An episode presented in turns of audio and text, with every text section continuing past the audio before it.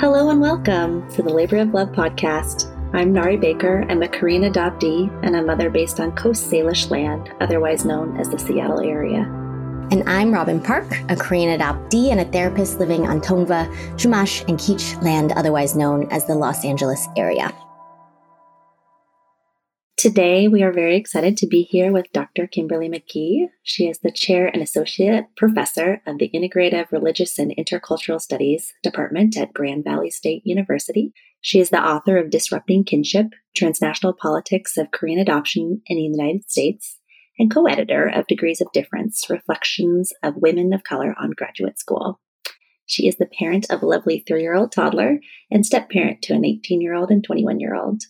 Welcome, Kim, and thank you so much for sharing this space with us. Oh, thank you so much for having me. It's great to be here. We are just honored and excited to begin our conversation. And with all of our guests, we start with the same question every time, and that is what are the top two parenting themes you are meditating on these days? I've been thinking a lot about going back to work. So I was really fortunate I was on sabbatical last year from work, so I was focusing on my research. And because of the pandemic, it meant that I was home. Mm-hmm. And when the pandemic started, my son was about seven months old. He's now three. So the majority of his life in which he remembers, I was always home, even though I had yeah. gone back to work after being on maternity leave initially before shutdown even when I was teaching online and working remotely, again, I was home because we weren't doing anything. Mm-hmm. I feel so much gratitude to have been able to do that because I know so many people did not have that as an opportunity. But now that I'm going back and I am back in the office and going to campus and that kind of thing, you know, I've been thinking a lot about what that means in terms of how I connect with him and how he's experiencing that mm. and how he's understands that when he wakes up in the morning and he's like, "Oh, mommy's at work." Or what it's like when I'm home. And so I think for me it's spending a lot of time thinking about what does it mean to create a meaningful and intentional connection with him when I am home and how to be present in those spaces. Mm-hmm. One of the things that I continuously think often about is how much our personalities are so similar. Mm. What happens when you're an adoptee and you recognize yourself and your child and that personality? Mm-hmm. You know, my husband and I, who's also an adopted Korean, as am I, we have talked about how much his personality reminds us of his brother, my stepson. And so also thinking about how all of that plays a role and thinking about nurture, nature, and those sort of broader themes that I think for many of us who are adopted spend a lot of time kind of wrestling with about those what ifs or those other possible timelines you could be living on. Mm. Um, so thinking here about, I don't know, like the work of Shannon Gibney and her upcoming project, right, where she's talking about different kinds of adoptee timelines and what that looks like, or thinking about Matthew Salesses' work around like doppelgangers. And I know Sun Yung Shin has talked about this as well. And so just again, thinking about what is it that we pass on to our children and and what they see and what does that mean then when you see parts of yourself and you're like I know this I know what you're doing you know mm. there's this it's funny it's adorable my son does this like deep sigh already at 3 when he gets like, oh, mom, kind of like a sigh. And I'm like, I know that sigh. I do that sigh. Gosh, this is like a funny, odd experience to, to be having. It's so interesting that you say that. Yeah, I, I think before having kids, there's just so much, at least I'll speak from my own experience of wondering about what the bio kit will look like. And there's a lot placed on that, I think, within our community with a reunion with birth family. But it goes so much deeper than that. You know, personalities and mannerisms and like someone, the way someone walks, their gait. Mm. And then, like you said, kind of that telepathic, you know, like I actually understand why you're reacting this way. There's so many layers. You know, you can't prepare for that and so thank you so much for speaking to that kind of wider experience, that much more expansive experience of creating birth family, I guess, uh, through becoming a parent. Yeah, and and you bring up the part around which I think leads us into another part of the conversation, which is really co-parenting and doing this largely during a global pandemic. You know, I know your son was born in 2019, right in the summer of 2019, right kind of before this was all our world just changed.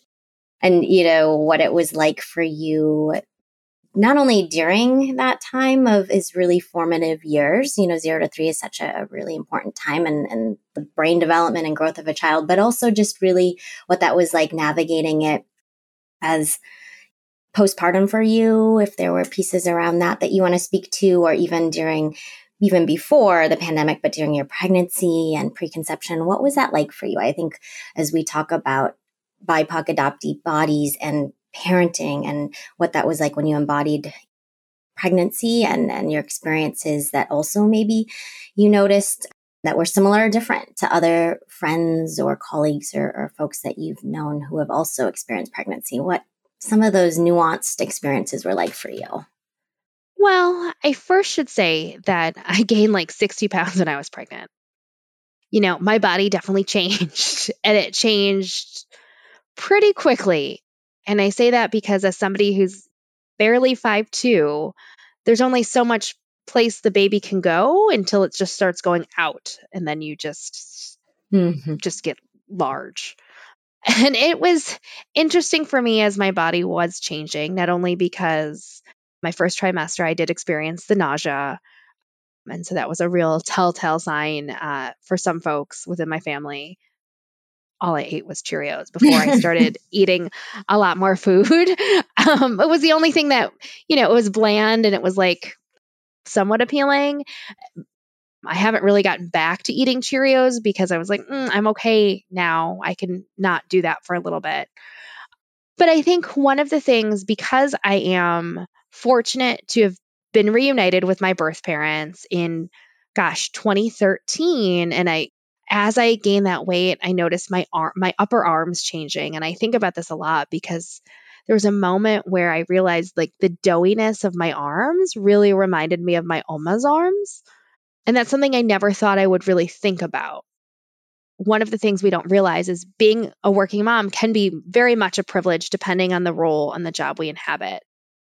Mm-hmm. I think about my ability to pump so I, I, I ended up nursing my son because of the pandemic until he was close to three. He was about two and a half.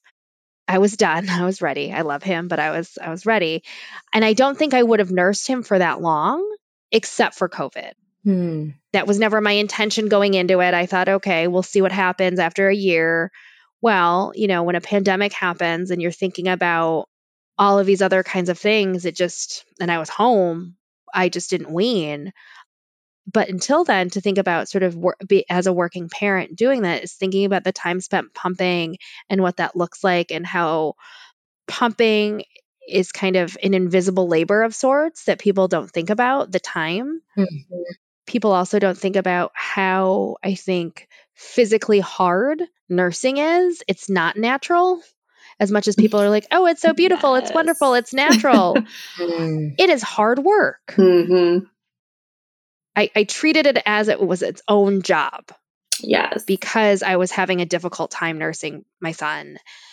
I think if things didn't work out how they would have, we probably would have turned to formula. We were supplementing from formula from the very beginning, anyways. Mm-hmm. And so mm-hmm. it wasn't one of those things that I was like, oh, I have this specific urge to nurse. It wasn't that. It was that, well, let's try this. If it works, cool. If it doesn't, fed is best. Mm. I was formula fed. I'm sure many of our your listeners were formula fed by virtue of being adopted, right? And so thinking about to the kind of rhetorics around biology that get invoked. Yes. And that was something that like I was conscious of, like intellectually aware of, and I just would continually remind myself, fed is best. Is he getting enough nutrients? What does that look like? And so even as I would join these these Facebook groups for like advice about like pumping and nursing, I was always really mindful of that because I think sometimes those kinds of conversations end up devolving into something that's really mom shaming and Mm. unproductive and parent shaming and and that's what I hope folks don't think I'm trying to do here. Mm. But I think the other thing you know that I wanted to say about what it was like for me at least when the pandemic started was you're watching everything unfold in the world. You're seeing what happens to small tiny humans who, you know, you would see in the in news articles like the worst case scenarios that obviously get highlighted and picked up. And it was hard. It was definitely stressful for us. But we were also really fortunate in terms of being home with him for so long. So, thinking about my spouse having the privilege to be able to work from home. When shutdown started, my stepdaughter was actually home for spring break and she stayed. It was hard for her. It was a hard adjustment for her. I think she would readily admit that now. My stepson was a junior in high school then. You know, he felt like he went from basically, though, being like a high school sophomore in some respects, because that was the last time he did a full year of school Hmm. Mm-hmm. And then going to college as a freshman last year. So really thinking too, you know, he was home and it was it was so great to see all three of them together. It was so great to see those intentional bonds that may not have been there had we not been in that situation. Hmm. You know, especially given the way COVID has decimated so many Black and Brown and Indigenous communities, I feel very fortunate that we were able to be together as a family when so many families were unable to do that. And thinking about how the pandemic has disproportionately affected folks of color. Yeah, absolutely. I think that uh, highlighting that and drawing that out in our conversations is so important. That the impact has been so different across race, class, gender. I don't think it really can be touched on enough. Just going back to what you were talking about with nursing, I just can identify with that so much. And I think that is also very regional, depending upon where you live, in terms of the type of rhetoric of being quote unquote breast is best. And I love that you you really highlighted that fed is best. For much of my pregnancy, I heard a lot of these quote unquote studies about how people's IQs are higher if they've been breastfed. And as an adoptee who was not, I took a lot of offense to that. And also, the entire generation of our adoptive parents, you know, growing up in the 50s and 60s, a lot of them also were bottle fed as well on formula. Um, so it's just kind of this interesting swing that I think that we're seeing. But also just going back to the adoptee experience of it just being so loaded, the breastfeeding being so loaded in terms of kind of you know, for some of us really wanting to create that biological connection for or other of us maybe longing to have had that experience ourselves and then wanting to provide something or and then for others where that might actually not be the case at all. But there is some type of thought process around that I think for so many adoptee parents. So I really appreciate hearing more of your experience about that. But kind of where you ended, I think, is also a great segue into yeah, just being hearing more about your experiences being part of a blended family. I love that you, you know, especially at this point of the pandemic, can look back and see that there was these bonds that were created, especially with the age gap between your youngest and your stepchildren, and that time of real challenge and hardship, but that there were also these moments of real connection that may not have happened in the same way had it not been for lockdown. So would love to just hear a little bit more about some of those perspectives that you've seen, especially as, you know, your son has now been added and maybe seeing some of those uh, personality and or maybe physical uh, similarities between the kids and just yeah curious to hear more about that I've been a part of my stepkids' lives since they were about six and eight. My now husband and I have been together, you know, for quite a while before we even got married. Our relationship obviously continues to evolve, not only just because of age, but because of where I am in my life and where they are in theirs, and thinking about what that looks like. If you probably asked me when I first started dating my husband if you know we would be in a in these family group texts with his ex-wife I probably would have laughed. You know, he knows this, but now we're in, you know, multiple group texts. She and her mom have spent the holidays with us. You know, so we, I think about those kinds of shifts that have happened. And granted, this is because we've been, gosh, together for over 10 years at this point. And so, you know, obviously things changed. But, you know, I think about the comfort and familiarity in terms of our house is home still, mm. I think, mm-hmm. for both of them. They both have their rooms. We haven't really touched them or done, done much with them to, to change that. In part because, you know, my stepson was home with us over the summer. I'm not sure how many more summers we have with him at home, in mm. part because I think he's wants to live in the in the city during the summer in between college and stuff because he goes to a university in Chicago. But yeah, I mean, I think overall, seeing how close they are, especially my stepson is with his younger brother, and just seeing that bond and that excitement, as well as our toddler says, Oh, he's back at college now, right? Mm-hmm. or seeing how both boys, like when would Max, my stepson, would be out when we picked him up from college in May and we were packing up the car. He's like, "Oh, I'm going to take my brother," and he like showed him off to all of his friends and like you know said bye to folks, Aww. and it was it was it's really heartwarming. You know, I'm sure if he listens to this, he'll be like, "Oh, why'd she say that?" But nah, it was. It was heartwarming for us, right? And just to see that, my Max says this. This makes me sound like I'm a like a basic suburban white mom and then like a white family thing. But I ended up doing matching holiday pajamas, those fam oh, jams that you see.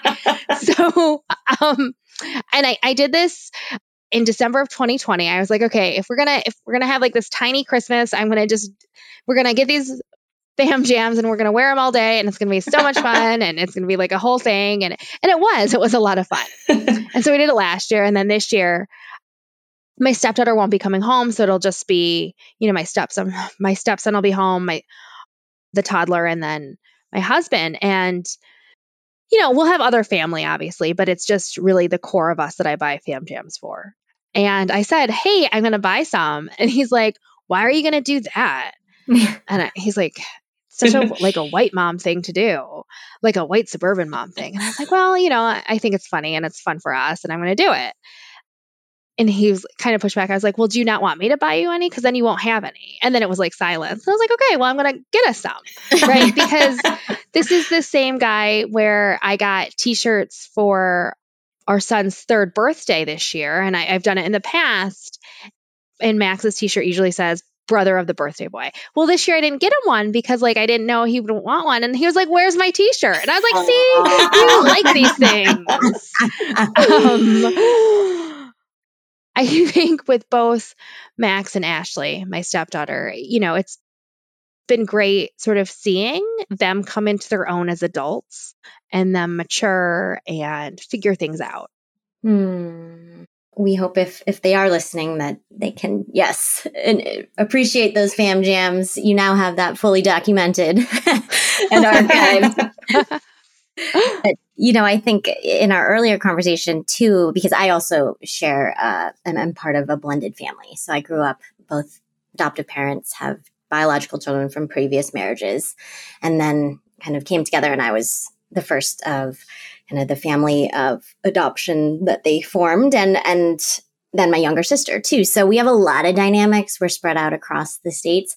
And I know we talked a lot about before kind of what it's like when you have to manage up and do a lot of work with a lot of different pieces and parts and people and places and and now with your stepchildren all kind of over at different colleges and, and places in their life but also being in reunion and having a whole nother family system and dynamics and siblings and you know birth family members. Um, that's a lot of managing up. And so you know wondering about as you've been in reunion now since 2013, as you mentioned, um, with both birth parents and siblings, how has that impacted your experiences of raising, you know, your own family? Or I think you're maybe also hoping to get back to Korea soon, and just really how that is at this point in in all of your family systems.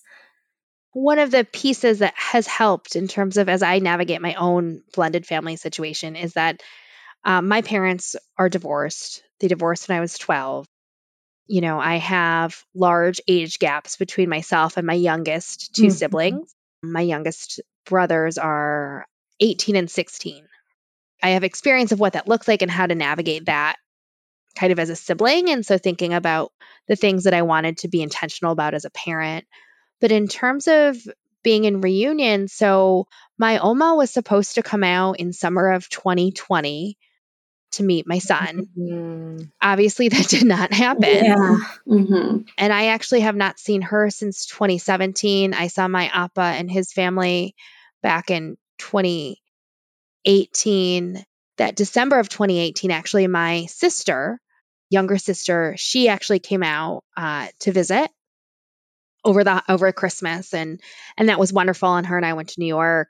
Mm. The one thing I do feel bad about was like I think in her head she had like an envision of what this would look like but then i also found out i was pregnant right at the same time at like the start of her visit.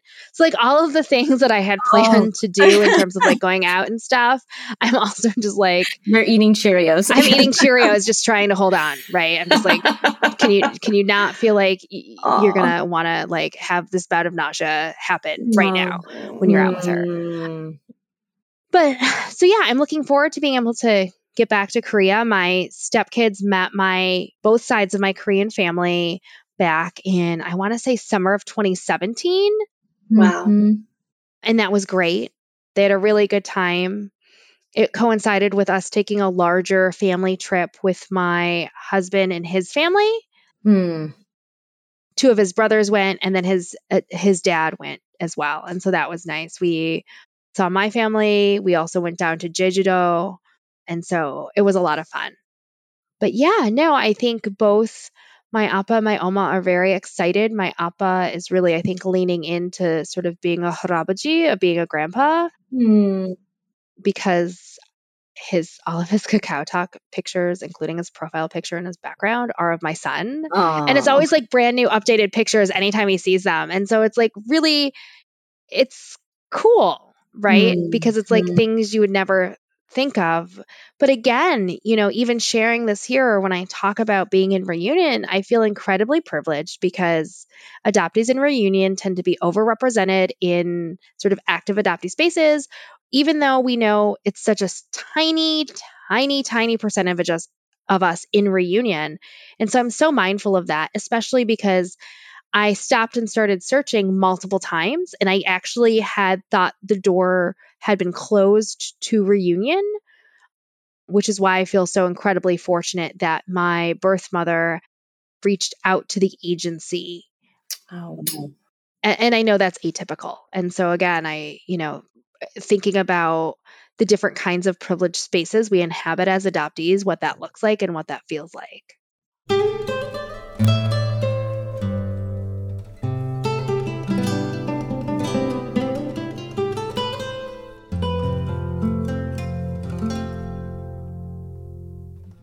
Thank you for naming that. There's such a deep longing amongst all of us to be in reunion in some way, um, whether or not that's personally acknowledged or or acknowledged to others. For those of whom are in reunion, there are these unexpected things that can happen, such as your appa really embracing his harabojiness, you know, and uh, really feeling that intergenerational connection, which includes the adoption and which includes living in different continents and that that connection is so strong. And so there's longing in both directions too i think is something that also doesn't maybe get as highlighted although it seems like it's starting to become more acknowledged I am curious a little bit about your partnership uh, with a fellow Korean adoptee. And I'm not sure if he's in reunion and how, if he is, if his birth family is involved as well in your lives. And, you know, it's, it's rare that two adoptees end up together, although we do know, you know, some having that shared life experience and background. You know, I could just imagine makes for just a really interesting co parenting experience. And and also just, you know, intimate connection. So I'd love to hear more about about that. So he is not in reunion. He was adopted into a family that already had one son who was adopted but younger. My one brother in law is my age. We're the same age. And then he was adopted actually with two of his biological siblings. So th- the three boys all came over together. Mm. Wow. He does all the cooking for the most part. He is the feeder, I am the eater, and it works out great for me. Great combination. Sounds great. Yeah.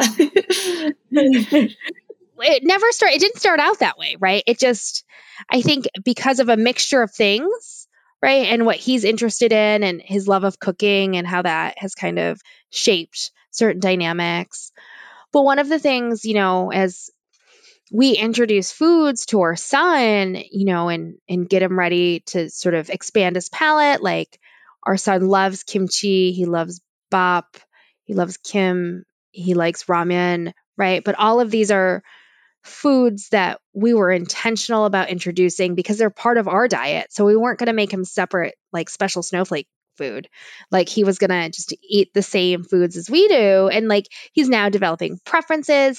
He makes him this very Americanized, like kimbap situation. And that was something new and introduced, you know, at the beginning of September to try to just get him to eat something else, right? And we've noticed like he has strong food preferences, so what that looks like and those kinds of things, which is great, I guess, in terms of in terms of us. Mm. I don't think that there's specific things that I would that we have to like talk about necessarily or explain because there's just a shorthand that either has been developed between the two of us already or that I just think from both of our own lived experiences as as adoptees, but just as being part of the adoptee community in various ways, it works for us. I don't know. I don't know how to mm-hmm. really explain mm-hmm. it or or make it sound a little bit more tangible. But he has was involved with the adoptee community before we met, as was I. And so it allowed for other things to fall into place easily or more easily than potentially not being part of the community when we met. Yeah, I think it, it there's pieces that are unspoken in those relationships and partnerships and ways that it is hard to tangibly put out. It, it just really, I think, symbiotically creates this really unique connection and ways that you then also as parents you know i'm sure it informs so much of the ways that you are intentionally i'm hearing passing on things whether it's food or other values or things that um, and experiences whether you are in reunion or not but able to all share in that together is really quite unique. And being able to have those connections together I love that idea of passing of food and really how you're introducing and, and just normalizing the types of food that you as a household eat anyways. I was recently with my nephew in New York and we were introducing kimchi to him and you know, my sister's like sucking out all of the the spice but passing it on. And it's just those are so special, you know, moments to witness or to feel that intergenerational and our ancestral connection to food. Passing that on to our our future generation. Something that I think is also really important to, to touch on in our conversation today is really about, you know, your current project and your, your work that you're, you're doing now. And, and you've described it as a love letter to yourself and other women. The work that you do as an adoptee, but also the, the work you and your, your spouse have done in the community is manifesting as a parent, but also as an educator. Can you speak more to just what your contributions in the community mean to you and also kind of your current project? Because I think as we've seen your work throughout the years, really being in this place now, I love this connection to future generations, whether that's also thinking of your child, but also thinking of kind of other other generations. Can you tell us more about it? I came into the adoptee community through research, actually. And so I first attended one of the IKAA gatherings in 2007. And that's when the first International Korean Adoption Studies Symposium was being held. And that's like what drew me there. I also attended my first con conference at the Korean American Adoptee Adoptive Family Network conference in 2007. And that's really where I started meeting other adult adoptees who are also interested in adoption studies scholarship. So, in terms of my work within the community, I was a part of KAAN in, in various ways, holding different roles from about 2011 to 2020. Mm-hmm. I still chat with folks who are part of the KAAN leadership, and and I still enjoy being part of that community, and that's a community that I hold dear to my heart. And so I think for me, it's just one of those things that finding what's the best fit for where I am in my life, mm-hmm. right? And what that looks like and how things might shift. Another thing that I'm doing, I think folks might have just recently seen sort of the new IKAA gathering dates for 2023. Mm-hmm. And I'm part of the organizing committee for the research symposium. And so we're, oh, so awesome. that will be coinciding with the IKAA gathering. And I did that in 2016 and 2019 as well. And so that's been a really great way to continue the work that those who helped shape the field started. So thinking about Eleana Kim, Tobias Hübinette, Kim Park Nelson, Lena Myung, Kim Langer, and others, right? And so thinking about what that looks like. I guess this is my long winded roundabout way then to lead up to what I'm currently working on. And so my current book project, it's under contract with Ohio State University Press. It's looking at representations of Asian adopted women and girls in popular culture from 1992 to 2015. And I call that my love letter to other Asian adopted women and girls because so much about that book project is looking at adoption fantasies. Hmm. Fantasies of adoption held by white adoptive parents, held by Asian Americans, and the fantasies of adoption that we hold ourselves because of the way in which we've internalized these messages coming from sort of dominant media. That project focuses kind of on the mundane. So, thinking about these everyday interactions in our lives, about what it means to be raised in this quote unquote multicultural, colorblind families, while also juxtaposing that to some of the other kinds of messaging. So, thinking about stereotypes of Asian women's hypersexualization and what that looks like and what that feels like as an adoptee, and how our adoptive parents may be furthering some of those tropes. Hmm. Right. And I start in 1992 because I anchor this within, because I anchor this analysis first in Woody Allen, Soon-Yi Previn, and Mia Farrow. Mm. And this is because I think about how for the largest, I think, cohort, if we're thinking about sort of waves of adoptees, what's happening by the 1990s is you're seeing sort of the peak numbers of Korean and Vietnamese adoptees entering in adulthood. You're also seeing this is coinciding with the rise of China being ascending country of adoptees. And so we get kind of to this moment mm-hmm. in time. And so I, I start off with looking, thinking about Soon-Yi Previn and kind of the staying power in terms of both what that particular set of relationships looks like and how that does reverberate throughout the lives of adult adopted women and girls, whether or not people are conscious of that or not mm-hmm. in terms of those long lasting legacies.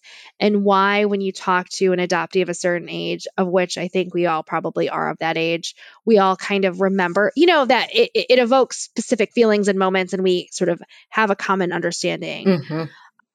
That project also looks at things like Modern Family and Sex in the City and kind of infant and toddler bodies. But I end in 2015 to really think about how both Twinsters and Soul Searching are interesting representations of Asian American fantasies of adoption. So, thinking about how adoptees have internalized certain kinds of fantasies and what that looks like vis a vis Twinsters, right? As well as thinking about how Asian American cultural producers are complicit and also have their own kinds of investments in the types of adoption stories that they tell. Mm-hmm. You know, it's been exciting working on this project and I look at other films obviously as well and stuff because I wouldn't have a book just looking at those things.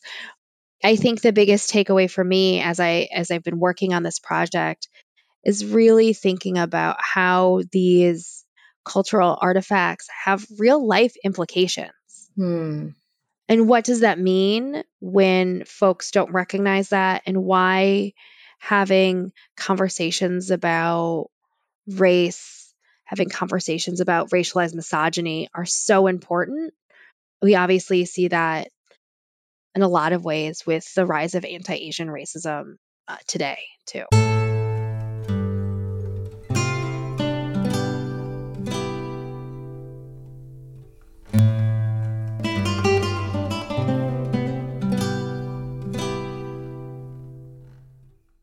I really can't wait to read it.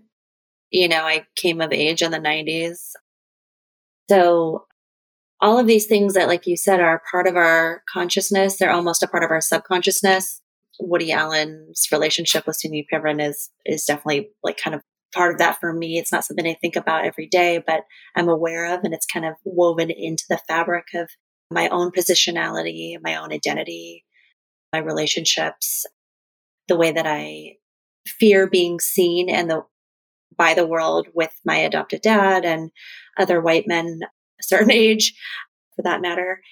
Yeah and then also kind of what you're saying about our our own complicity in terms of selling our stories in a certain way that as a community we need to grow and that these conversations are so important to help further us along in our evolution.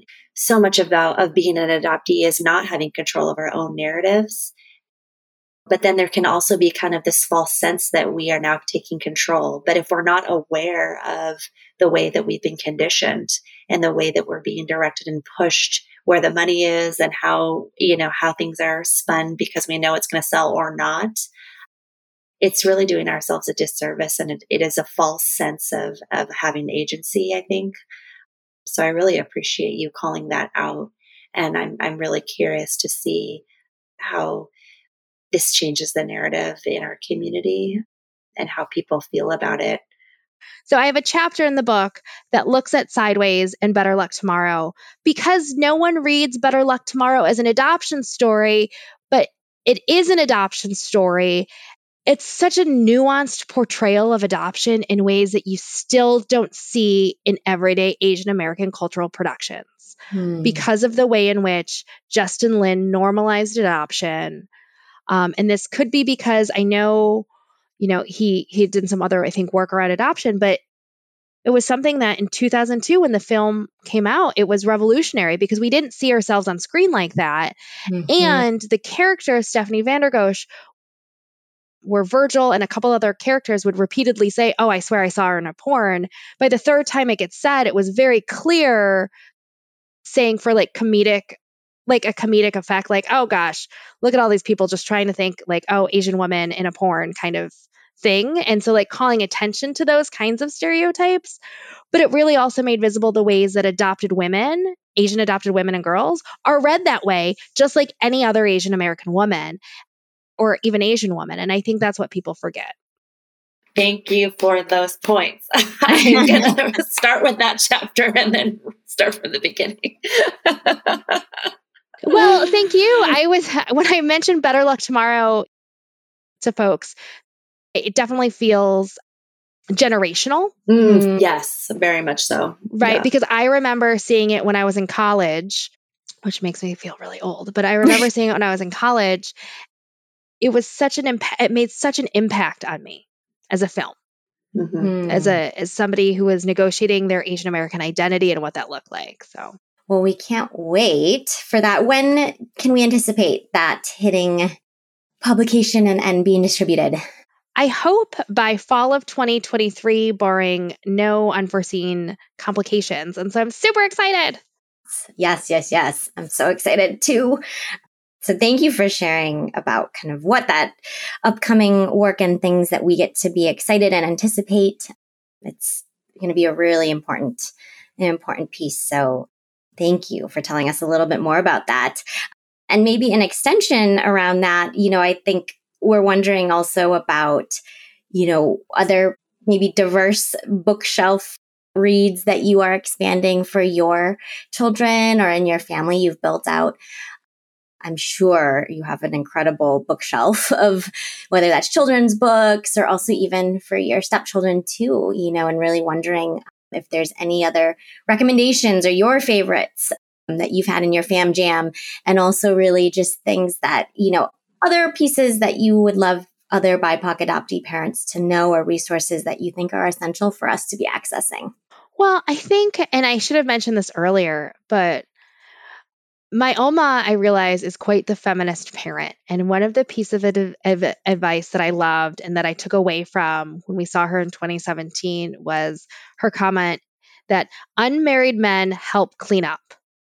And I think that's amazing for a variety of reasons. But it was one of those like cultural things where I was like, this is fantastic. I'm going to use this. And like I repeatedly will sometimes invoke that phrase where I'm like, well, unmarried men help clean up it's it's funny, but it also I think helps set a tone and frame in terms of expect engendered expectations in terms of disrupting mm. some norms. Mm. I guess that's like my first bit of advice is that like when we're talking about what it means for me to be a parent, it's really thinking about, well, how can I raise a feminist son and what does that look like? And how does that start off with like, hey, you clean up after yourself regardless of age, you do age appropriate tasks and we can do it together. But like, this is something that we do. So you don't assume that mommy or somebody else is always going to clean up after you. Because I think that's how you can start breaking down some of those things. But in terms of books, one of my favorite books to read to my son early on, and we started this, I think, before he was really focused on like books as like a like a thing almost. Mm-hmm. But the book I Like Myself I really like that one. I also like whose knees are these and whose toes are those in terms of board books. Those are really, I think, my three favorite that I loved reading with him. I just I supported the Kickstarter for I want to say it's called like Kimchi Kimchi Every Day or something. Um, and that just came out and I just got our copy recently and that was that one's really exciting my son and I are both lucky that one of his imos is Sarah Park Dahlen. She's a Korean American children's lit professor. And so she's always a great resource in terms of recommending things. But I also pay attention to things like we need diverse books and sort of like what folks are saying there. I haven't, I still have my Lovevery subscription for him. So it's one of those like boxed subscriptions for like with Montessori toys and mm-hmm. they come in a box and he really likes those. And I think they do a semi decent job with trying to represent all sorts of families and all sorts of people. And watch now that I've said this, somebody's going to be like, Didn't you know that they're like blah? And I'm going to be like, Well, thanks for making me feel bad. I thought they were great. But no, uh, so far, I, you know, I've been really impressed with kind of like some of the books in terms of being both age appropriate and having diverse families represented. And that's really important to us. Mm-hmm. The other book that I love is Mr. Watson's Chickens. It's a great book. It's about Mr. Watson and his partner and all their chickens at their house. And it's this fantastic book. And I was spurred to buy the book because I saw that parents were upset because it was showing sort of a gay couple in this book about mm. chickens. And I was like, well, that sounds like a perfect book for me to introduce to my family because at the time my son was also super into chickens and like farm stuff. So, I mean, it's a great it's a great book for a variety of reasons. But I think it's about how can we create these bookshelves intentionally where we're highlighting diversity. A friend of mine got me this book called My Shape is Sam about a square wanting to be a circle.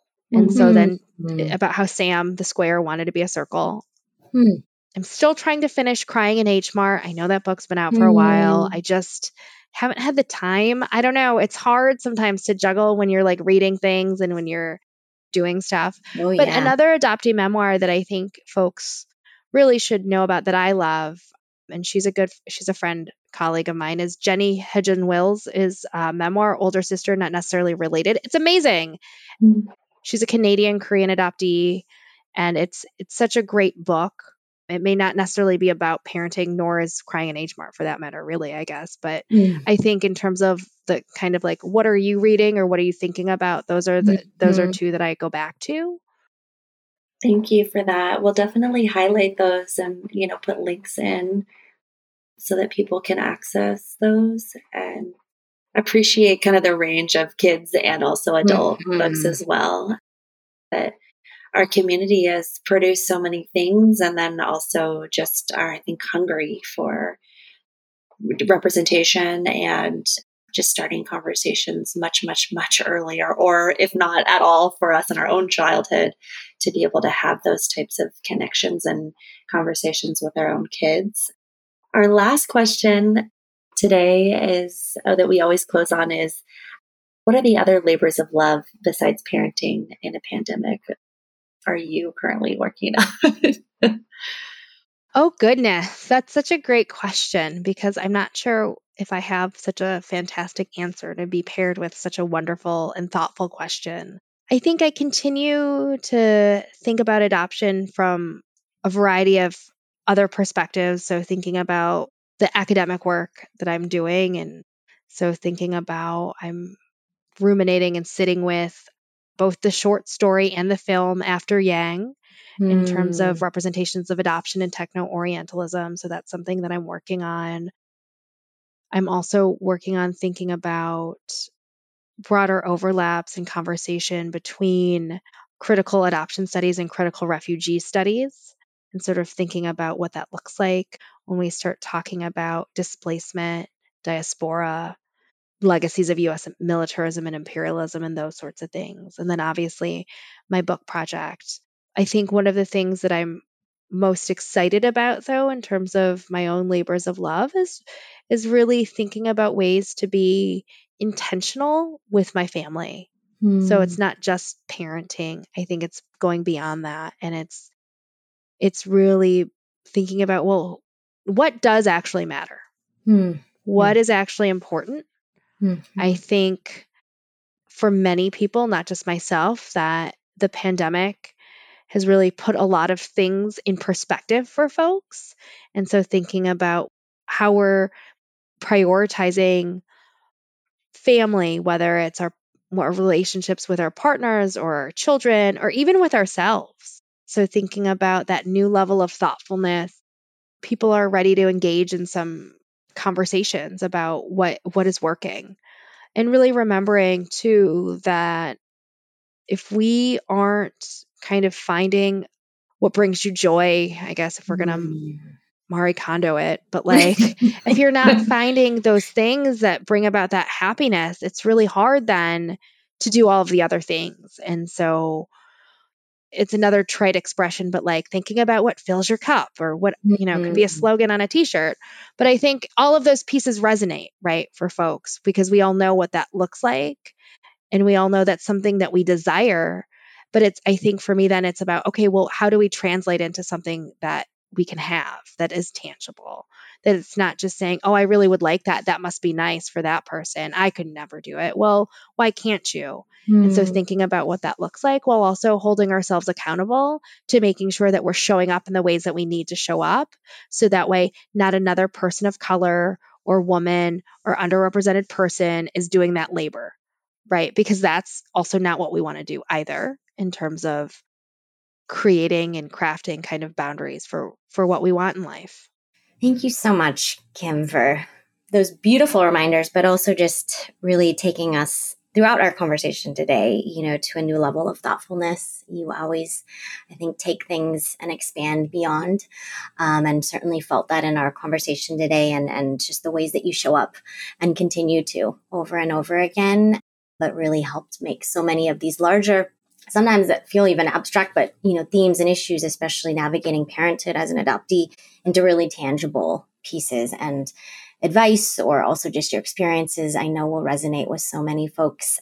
So thank you for holding space today, being in community and connection. Um, it's been a joy to be in conversation with you. Um, and, you know, for those that are listening, we absolutely will link up and make access you know, to Kim's work and the continued contributions that she is continuing to make.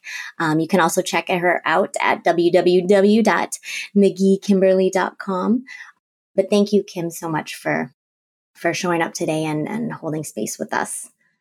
Thank you so much for having me. This was wonderful. I'm so glad I could be here. Thank you so much.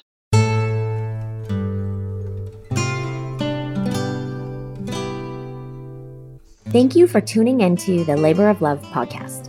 Please like us, share us, and follow us on Instagram at Labor of Love Podcast. Please subscribe to our podcast on iTunes and Spotify and leave us a review if you feel moved to do so. We also want to take a moment to shout out to our amazing donors. It has been so wonderful to feel the love and support of our growing community. We appreciate you. Much gratitude and thanks to Stephen, Joy, Violet, Marie, Angela, Shoop, and Annette. And if you would like to join these generous donors in supporting the pod, please donate on Venmo at Labor of Love Podcast. Stay tuned for more episodes.